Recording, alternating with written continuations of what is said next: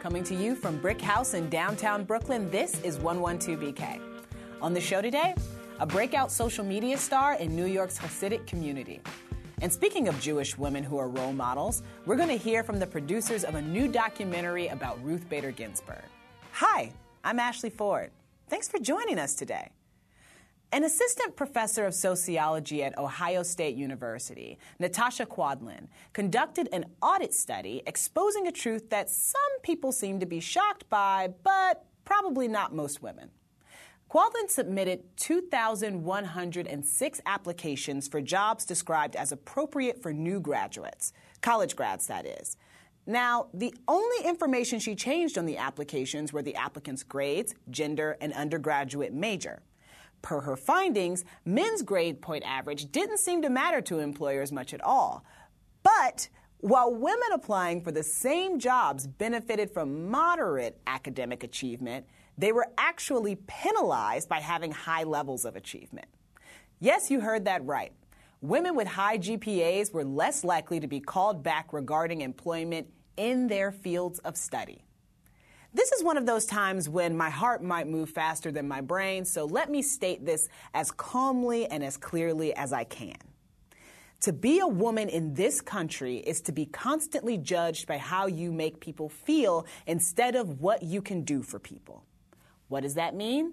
It means that women in the workplace, brilliant women, are more likely to be judged by their employers based on their general likability than by their accomplishments or contributions to the company they work for. Not only that, but the idea that women of high achievement are inherently unlikable and therefore lack value is fueled by the same misogynistic thinking that leads to women and girls having to fight for access to education and working opportunities around the world. This is how it works in far too many workplaces. Men get respected, women, hopefully, get liked. And we all suffer. How a country treats its women is a great predictor for how successful that country can be. So, to the men who are too intimidated by strong women to compete with us in the workplace, know this you can't do it without us, even if you wish you could. Next up, we're going to talk with Adina Miles, aka Flatbush Girl, about the power of women in the Jewish Orthodox community. And later, a new film about another Brooklyn woman who's broken a few barriers, Ruth Bader Ginsburg. That's all coming up.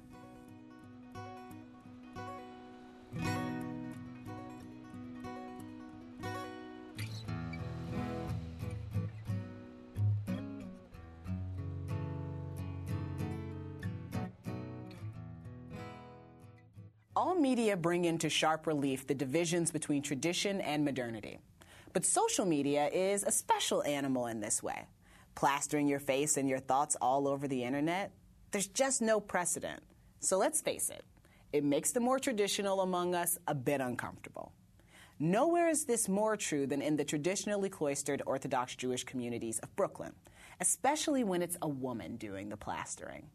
Our next guest is trying to break down some of these barriers. Under the moniker Flatbush Girl, she's a social media sensation among Orthodox Jews. And she also runs a successful consulting firm, Flatbush Media. She's also the star of a video story in our sister show, Going In with Brian Vines, which premiered Wednesday night and can be seen online at BRIC TV on YouTube. Right now, we're excited to have her here in the studio in person. Welcome, Adina Miles, to 112BK. Hey, what's up? How are you? I'm fantastic, Adina. You come in here so bright and shiny and light up my host studio, and I'm really happy about that. I'm so glad I can do that for you. Now, I live in Flatbush. Tell me a little bit about how Flatbush Girl got started. Um, so, kind of started where I wanted to create my own marketing company. Mm-hmm. I felt that I had what it took with my background as having um, a master's in literature, creative writing. I felt that I had what it take it took to be creative and help mm-hmm. tell stories, story tell, and I wanted to utilize that professionally and help brands tell their story on social media.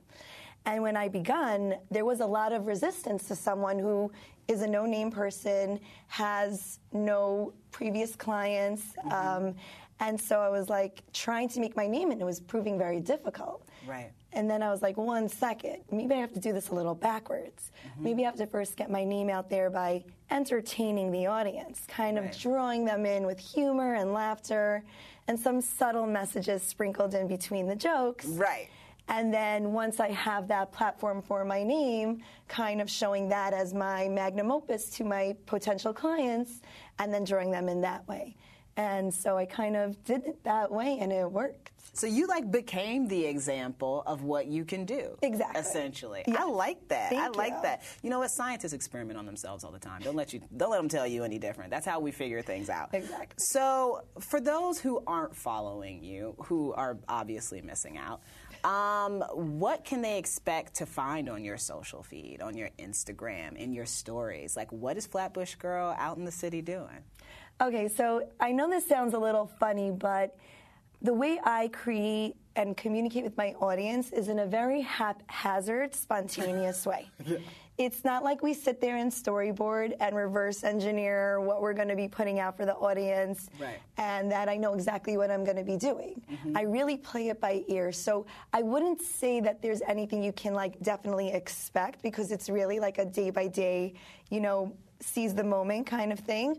But I guess like the spectrum of it the broad spectrum of it mm-hmm. would be me trying to create social commentary that can resonate mm-hmm. through humor, um, because humor is a soft way to you know, kind of break down a mess. Exactly. Yes, it is. Exactly. Yes, it is. You know, when you see the truth, people's defense mechanisms go up, their antennas mm-hmm. go up, and they're like, one second, we're not allowed to listen to the, this information. Right. You know, um, oh, she's speaking about change and, mm-hmm. you know, um, nonconformity, and that's dangerous. So if you mm-hmm. say it in a humoristic way, um, that's kind of what my goal is to right. sprinkle in these nonconformist messages and really empower young girls. That is my main target the girls who are still in elementary school, who are being um, told uh, amazing messages about, you know, their sense of independence and their abilities and their strengths, but the teachers are not going all in. Right. There's always like that fake ceiling, and I'm mm-hmm. trying to break the ceiling so that they know, like, your teachers are saying your ceiling is here, your ceiling is much higher than yes. that. Yes, absolutely. I like that. And Thank it sounds you. to me like if people come to your social feed, there is something that they can expect, and that's a level of authenticity and a level of encouragement and maybe even empowerment a little bit. I think so. I think that they'll also see um, someone who's really not afraid of hate. Mm-hmm. Um, I get a lot of hate. I get a lot of DMs, private messages from anonymous names, mm-hmm. sometimes not anonymous. Um, I get emails. I've even gotten phone calls. Uh, people trying to scare me into, you know, stopping to speak my truth. Are these people within the Hasidic community? Um, I wouldn't say necessarily one type of community, but mm-hmm. basically under the umbrella of religious Jews. Mm. And they feel like they're protecting their clan by making me be quiet. Right. And really, my goal is not as extreme as they believe it is. My right. goal is not to shatter the system. Right. My goal is not to have people like, you know, just say, like, laissez faire, we're not doing any of this. I think that there is a very important role in tradition in, in the family unit and mm-hmm. in you know in the culture in our tribe i right. think those things are beautiful um, it's just where it limits girls from really reaching their potential and understanding their power as females rather than their weaknesses as females. You know, one of the things that I've found uh, recently, this is, I, it'll seem like an offshoot, but I promise I'm coming back. I got you. Um, you know, when all of these things came out about R. Kelly, and very recently there's been this mute R. Kelly thing, and one of the things that I noticed um, online and on Facebook or whatever, that a lot of the people, despite the fact that we're talking about really wanting to help save and protect girls, a lot of the people who were defending R. Kelly were women or young girls. Do you find that? Some of what comes back at you is from the very people who you're like, you have to understand. We were girls. We know how hard it was to be girls growing up and wanting to, you know, work in certain industries and believe in ourselves certain ways. It's like, how come you can't really make the connection between what I'm trying to do here and your experience? I, I definitely hear you. I think there's a certain, um, I want to say bitterness mm-hmm. that comes from the women who see me doing what I do and thinking to themselves, like, but I couldn't do that, so how come you're allowed to? Mm-hmm. And not, and them not recognizing that it takes so much you know, strength to keep muscling through yes. all the backlash. Yes. So I think that that bitterness is unfortunate because rather than being bitter, they can really, you know, channel it to support. What I'm trying to do so that we can pave the way for the future generations. Absolutely. Um, and yeah, I would say most of the most of the backlash is from females, mm-hmm. and even if it's not coming from a place of bitterness, it does come from a place where they are trying to protect the tribe. I, right. It's just a little misguided, in my opinion. They think I'm yeah. misguided, which I understand. Right. I think they're misguided. different strokes for different folks, you know. But there has to be some place we can meet in the middle, and I right. think you're actually creating that space I'm um, trying through your channel, which is super interesting to me. But one of the things that was really striking to me about the going in video with Brian Vines that you did was your image being altered in that local newspaper, and it was a Hasidic newspaper, I believe. I, I, I can't right. remember if that was specified. Right. Um, but can you tell us about that experience? I, to be perfectly sure. honest, I didn't know that was a thing. I didn't know okay. that having the photo blurred out in the newspaper would even be a thing that would happen. I know it seems so archaic. It does. Like especially within our modern world where right. like this isn't even a question of equality. Mm-hmm. It's it's almost being like degraded to a level of being inhuman. Right. So it seems so so backwards. Um, basically what, what happens is, is that when you have the very religious m- magazines, mm-hmm. it's not necessarily Hasidic, non-Hasidic. It's just very just con- religious. Yeah, just consider yeah. it under the religious umbrella. Right. There, I understand them. Like they want to limit certain kinds of feminine photos mm-hmm. that seem sexually expressive. Right. But in order to do that, where it not being a gray area, mm-hmm. the easiest way to do that would just be to say no females. Right. Because then that eliminates all all nuance. Right. So that's kind of the policy, and um, and that's how they keep their their advertisers. Right. These these are free magazines where the advertisers are the ones who are covering the costs for the printing and right. management, and these very and yeah, so I, my my photo was in the newspaper, but mm-hmm. it was covered by a smiley face. Right which you know and i when i advocate for the feminine presence mm-hmm. in magazines I, I, I understand that there's so much nuance and so my beginning battle is not even like full blown photos like mm-hmm. let's just start with neck up photos right. let's not erase faces like a face right. is is your soul a yeah. face is you like don't dehumanize a person to that extreme I agree with you. I absolutely agree with you. Um, I want to switch a little bit from Flatbush Girl into Flatbush Media. okay, because you're doing it, girl. This company you. that you wanted to start, you've done it. You've started you. it. Give me a description about what you do at Flatbush Media. So I kind of help bring brands that are not familiar with social media mm-hmm. into the digital age. I have the sensitivities in place to understand from their perspective, like the kind of ways they want to, you know, portray themselves on social media because it mm-hmm. is a mm-hmm. tricky place for a Jewish brand to be. Absolutely, yeah. And so I have that sensitivity, but at the same time, I have the the ability to to know how to how to marry the two, right. how to blend, you know, the modernity and the and the moving forward and the progressiveness right. together with their sensitivities, so that I can really help bring them to their audience on social media. Do you ever have moments where, um, you know, Adina, a Flatbush Media, and Flatbush Girl don't actually I mean, not necessarily. I don't want to say they, they don't intersect personality wise because I know you've got to be a different person here than right. you have to be, you know, at a boardroom table. But do you find that Flatbush Girl in any way has gotten in the way of Flatbush Media? Because you, I mean, Flatbush Girl was used to build Flatbush Media, you right. know, and so people could understand exactly what you could do, right. which is phenomenal. But do some people go the other way because of Flatbush? Definitely. I've had a lot of brands who say, listen, we see what you can do. Mm-hmm. We know you have the mind of someone we want to work with, but we don't want you. Mm. We don't want mm. that you.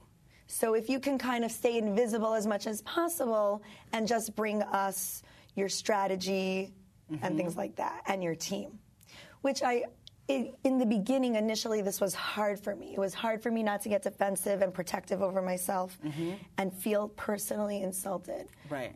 But as the months have progressed, and it's really a, a consulting firm in its infancy. It's really right. almost only a year old. Right. You know, and we've gone from two clients to 12 clients, right. which was really great. But you know, over those months, I've been able to build the muscle where I, understand they're just operating out of fear, mm-hmm. and that kind of engenders sympathy for me rather than feeling defensive. Right. I understand that they're operating out of fear, and, and it's really my privilege and duty mm-hmm. to put my needs aside mm-hmm. and make myself selfless right. and put my personality and my needs aside to help mm-hmm. grow their business. That is what they asked me to do. That makes sense. like I, I, totally get like how being professional sometimes really does mean you know stepping back personality because you're not the focal point. Right. What happens when companies leave? You know, it's it's hard to hear from a company words like, and I've actually I did a post about this recently where mm-hmm. this this month I had two clients leave me mm-hmm. um, who told me that they love my work they love the work ethic, they love the communication, they love the customer service, and they're happy with the metrics. Mm-hmm. But they are afraid of what people will say about them if they continue to work with me. Mm. So, you know, that's their fear and their inability to overcome their fear. Um, and they're not even speaking from a place of like proof. Like we're talking about, right. let's say they'll have one anonymous phone call from someone saying, I'm not going to shop in your store anymore if you keep using Flatbush Girl. Right. And they go, oh, no, no, no, no, no, we can't have this. And they, right. they preemptively prepare themselves for some sort of backlash, which I personally think would never happen. Yeah, I can't imagine. Like, what would the backlash be about? Like, I don't know. Maybe they imagine like people in the streets, like, you know. Uh, you know which, you know, I, I got to tell you, listen. Now, I've just recently become familiar with Flatbush Girl. But if somebody come down my street with some sort of anti-Flatbush Girl poster, I would probably be like, "You need bigger problems. you need much bigger problems because she's like, you're not doing anything wrong." I and I, but I, I, get how people feel. I know right. people feel different ways. You got to respect the way people feel. I'm just saying, it seems to me like what you can do for a brand is so going to be so much bigger, to be perfectly honest, than the possibility of what they could lose without. I agree. I, I personally agree, mm-hmm. and um, but but like I said, I understand, and my hope is that one day that they will eventually come back, and I also understand that there is just a natural attrition to the mm-hmm. client list. Um, but it's not like the clients are saying it, it, has to do with their budget or their lack of seeing results. Like they really are speaking from a place of they're just afraid to be, have the association. Right. Um, even when I am invisible, if mm-hmm. word were to get out and travel right. through the grapevine, and it is a very insular community, they right. just don't want to handle that. But in addition to having the same perspective as you, like you, like you have way bigger problems to worry like, about. Come on. Like, right? I also would venture to say that if they had the muscle for it, they don't realize that that kind of controversy, that fake controversy, would be amazing for their brand. I wasn't going to say it, but. here we are controversy with the truth sells. with the truth again the truth with a smile um, how is your flatbush girl identity right now affecting larger parts of your life, like with your family. Watching the video, your husband is clearly so supportive of he you really and he loves you so much. Yeah. You know, and you're clearly such a great mom. Your kids seem so well cared for and so Thank well you. loved and like they know it. Like and you can see that right there. So being Flatbush girl also means being Flatbush mom. It means being a Flatbush CEO. It means being, you know, a Flatbush wife. It means being all these things at once. How do you bring all of those elements of you into her? Um, well, I would say the way I do that is by prioritizing my needs, mm-hmm. my emotional, physical, spiritual, you know, evolutionary needs. Um, when I make sure that I'm okay and my needs are being met across the hierarchy, mm-hmm. I am able to bring the best version of me to my family and to my followers and to my children. And I think that it seems counterintuitive that selfishness can breed selflessness. Mm-hmm. And many people feel guilt over attending to their needs and mm-hmm. attending to what they need to nurture themselves. Right. And a lot of people put up blockades, you know, you know, I got to be there for my kids. I got to be there for my partner. I got to be there for my workers and my clients. Mm-hmm. But if you are constantly prioritizing yourself, which is just what I do, it just works for me. I'm not mm-hmm. saying it would work for everyone, but I constantly make sure I'm doing what I need for me. And then I have all the fuel I need to just give selflessly to the people around me. It's like when you're in an airplane and they give you those, you know, they give you that little tutorial. Yes. You got to put it put on your yourself. Mask on first, and then help the people around yes, you. Yes, you do. That's the yes. rule. That's right. the rule. So, moving forward, what are your big dreams, big goals for Flatbush Girl and for Flatbush Media? You know, it sounds funny, but the way I live my life is really I wouldn't even say day to day, today, I would say hour to hour. Mm-hmm. I am constantly making myself um, re- like receptive mm-hmm. to pivoting, to right. changing directions, to listening closely to like the wind and the things around me and the energies around me. I don't mean that in a metaphysical way. I mean yeah. that like in a way of like this person networking with me or that opportunity coming my way. Right. Um, and so I really don't have a long term goal mm-hmm. other than just something having to do with empowering young girls. Right. And somehow growing my business, but mm-hmm. other than that, the nuances, the the between the lines, all those things, mm-hmm. I really just allow it to change and evolve naturally day to day. For me, it's like art. Mm-hmm. For me, it really is like, you know, waking up and seeing what's on the canvas and saying, like, oh, like, I now I see it needs that brushstroke, and right. being willing to be so nimble right. has always allowed for. I don't know, just optimization. Yes. Does that make sense? Yes, because things come into your life because you're open to them sometimes. Exactly. And you don't miss them. You see them because you're open to them when you close right. yourself off. You don't know when they're coming, but when you're open, anything can come. Exactly. Anything can happen, and you sort of build your dream on the way up. Right.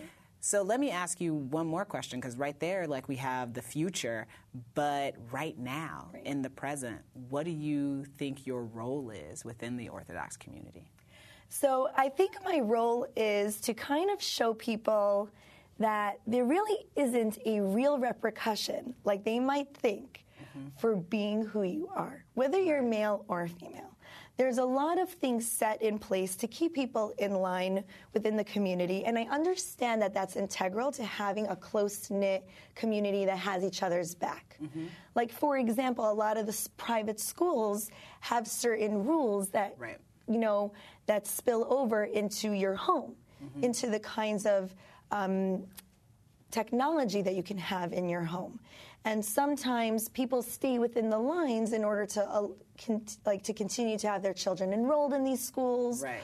Or their, you know, their affiliations with their synagogues have certain rules, right. and I'm kind of just trying to show them in baby steps. Like I don't really ascribe to any of those rules. Mm-hmm. I make my own rules for myself. Right. And I haven't really suffered mm-hmm. as they envision one would suffer right. if you make your own rules. So I'm kind of trying to turn myself into a living form of, I guess, art. Yes. To say, like, look at me, like, look what I'm doing. Like, I'm doing these things that, yes, result in backlash, mm-hmm. yes, result in finger pointing and maybe and defamation but it's okay. I'm still rising. Right. Like the direction of going up is still up to me. Yes. And you can do that regardless of how much heat is coming your way. Mm-hmm.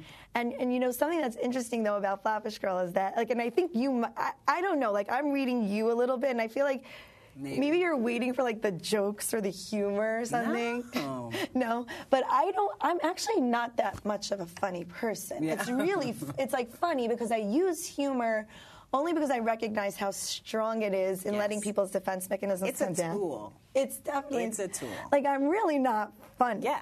So but you are even if you don't think of yourself as funny, which I actually think of you as funny, Okay, but- but that's fine. but if you don't think of yourself as funny, what you are is an effective communicator and a really Thank good you. messenger, you. and you have good timing. And good timing is requisite for good humor. So when you land, you land, girl, and you do it well. To be perfectly honest, you. it's been fantastic having the opportunity to talk with you today. Thank you so much. I cannot wait to see what continues to happen in your too. life because Thank I've got a good feeling. Thank you so much. It was Thank a pleasure. so I really much. enjoyed it. My pleasure.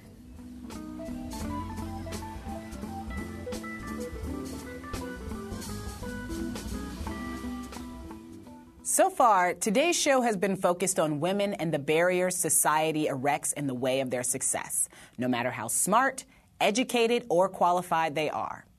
The subject of our next segment is no different. It's about a woman who wanted to enter a male dominated field and encountered resistance, but persevered, only to become one of the most recognizable, most influential, most notorious women in Washington. And she got her start right here in Brooklyn. Of course, I'm talking about Ruth Bader Ginsburg. And recently, producer Ross Tuttle sat down with Julie Cohen and Betsy West, the creators of the new documentary about RBG's life, which will be premiering in theaters around the city this week. Here's that conversation. So, Julie and Betsy, thank you for joining us today. We're happy to have you here. Um, Julie, when I met you at the Sundance pre party, I was excited to hear more about this film and this incredible woman. Um, I want to know first, um, you know, it seems like ma- an amazing score to be able to do a film about Ruth Bader Ginsburg. Um, how did it happen?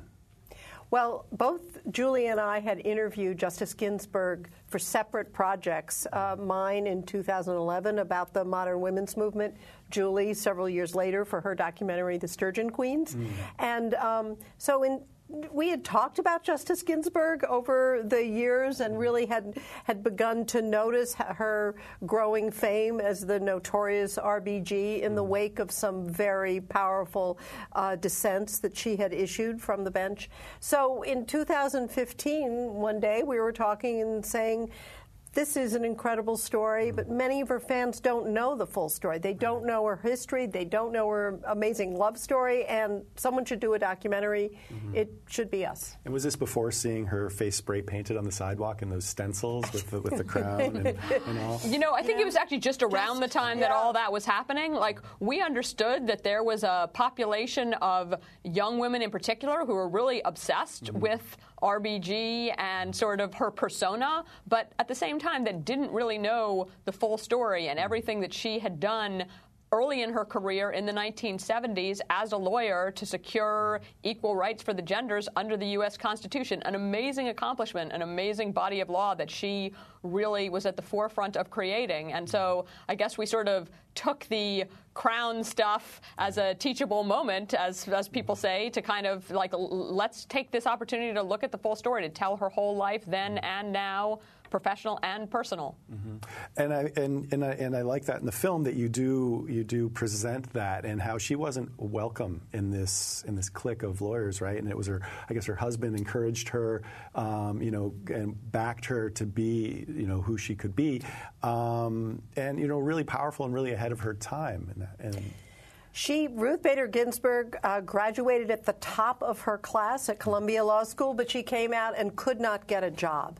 Uh, she eventually became a professor. At the same time, the women's movement was growing, and some of her students asked her to look into the area of women's law, and she quickly discovered that women had second class citizenship in this country. I mean, if you were a woman, uh, you couldn't get credit without your husband signing on, you could be fired if you became pregnant, and men were never prosecuted for wa- raping their wives. Uh, and so she began a project to systematically bring a series of cases that would challenge this kind of discrimination. By the time she got done with it, she really had changed the law for American women. Mm-hmm. Wow! And so she was, um, you know, help me place her in the um, in the pantheon, I guess, of the of Supreme Court justices. Um, Sandra Day O'Connor was the first the first woman. First woman. RBG was number two. Number two. Yeah. Um, so she followed in, in those in those footsteps, but she's really kind of carved her own her own path in, in the court. Absolutely. I mean, Yeah. she, she would tell you that Sandra Day O'Connor really was quite welcoming to her in her early days. I think it wasn't an easy row to hoe for Justice O'Connor, being one woman among nine. Um, maybe a small but symbolic uh, example was that when RBG became a justice, um, O'Connor so- showed her the her trend that she had started of wearing a jabot, a collar, a fancy collar, r- trying to move away from the sort of austere maleness of the black robe, which is really such a man's outfit designed for a man. O'Connor had started putting on some nice fancy collars. Ruth Bader Ginsburg took up that and, and ran with it. It could seem like a silly example, but the point was it's it's, sim- it's symbolic. Like this is this is a woman's place now too. It's not just this is not just a home for men. Right. Sorry, you're going to say. Yeah, say I was Betsy? just going to say that um, even though uh, Sandra Day O'Connor was appointed by a Republican, uh, Justice Ginsburg appointed by a Democrat, uh, and uh, they had some common ground. Uh, when Justice Ginsburg first started on the court, she really was considered to be a moderate.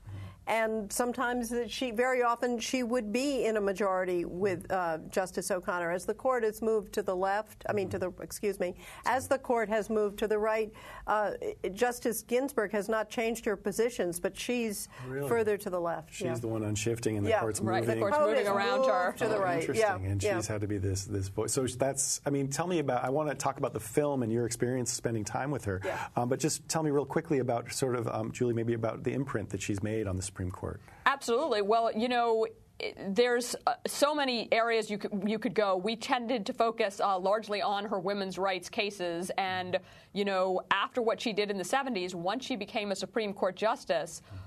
Probably her most lasting legacy in terms of a majority opinion that she wrote was the Virginia Military Institute case, where she wrote the opinion that opened up this all male, federally funded uh, military institute to both genders. Like women can go there now because of her, and that decision laid out the general rule, which had never been, which the court had never taken before, that a law that discriminates on the basis of gender should be presumed unconstitutional. That was what she was fighting for in the 70s. She finally like hit the nail in uh, in her 1996 decision. More recently, she's become more well known for the dissents that she writes, uh, speaking out against. Um, often a conservative court majority ruling on certain things, and she writes a dissent that says, uh. Right. Yeah. I mean, when we look back in history, I think, and we read those, we'll really see the sort of a guiding a kind of um, conscience of, of the left and progressive voice, which will be preserved and hopefully preserved in a greater sense. Um, to talk about the film, maybe a, a small spoiler alert, um, but you guys kind of gave gave up the goods early on to seeing her working out in the gym. What was it like to film that and see this robust 84 year old woman you know, with the weights? Well, you know, we were a little um, uh, hesitant to ask her to uh, let us film in the gym, so we waited for a while, and then finally we popped the question, and, and she said yes. I think that would be possible. So a few months later, there we are, and um, she walked into that gym, ignored us, ignored the two cameras, and just started what was a very impressive workout, just following the orders of her trainer, Bryant Johnson. And we were amazed and also, I think, instantly realized why she said yes. Um, here she is. Badass. Yeah, and why not own it? You know, she's 85 years old and she's keeping herself in shape to do the job that she loves, and now she's an icon not just for younger women, but for older women as well. Right, So. right. That's great. Um, and what was her buy-in, uh, Julie, with the film? I mean, how how involved was she, and how much did she really kind of um, participate? Yeah, Justice Ginsburg's participation in the film was kind of a slow, steady process. We first actually approached her in January of 2015, so quite a long time ago, with the idea of making a film about her life. Her answer at that time was essentially uh, not yet.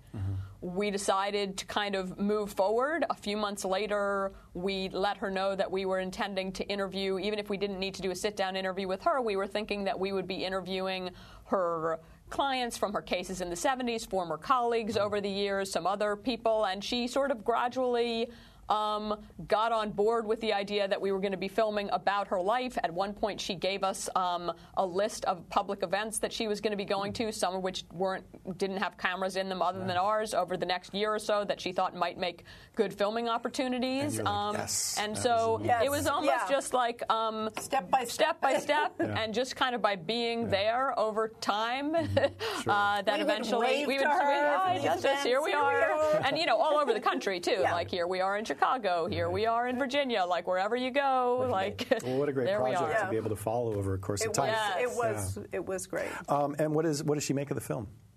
Well, um, she uh, did not ask to see the film ahead of time, uh, and so she came to Sundance for its premiere, and she sat in an audience of over 500 people. Julie and I sat across the aisle from her, which was, you know, quite a nerve-wracking Yeah, sure. uh, hour and a half as we watched her every reaction. But it became pretty clear pretty soon that she was really responding very well to the film, and she you know, she laughed, and at certain points she cried. Even a few places we were surprised at. She dabs her eyes when, in the early opera scene, there's a scene where she is uh, talking about the meaning of music and opera to her, and we're listening to a very beautiful love duet, and she mm-hmm.